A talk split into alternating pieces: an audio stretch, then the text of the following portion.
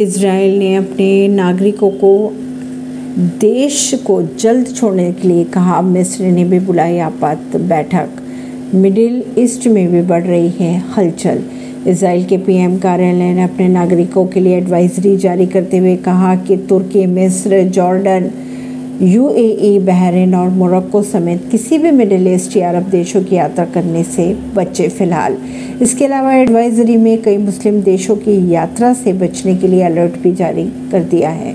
PM कार्यालय और विदेश मंत्रालय में राष्ट्रीय सुरक्षा परिषद ने जॉइंट स्टेटमेंट जारी कर कहा है कि विदेशों में इसराइली खतरे में है, इसलिए मिस्र जॉर्डन और मोरक्को के लिए यात्रा अलर्ट का स्तर बढ़ा दिया गया है। परवीन ऋषि नई दिल्ली से।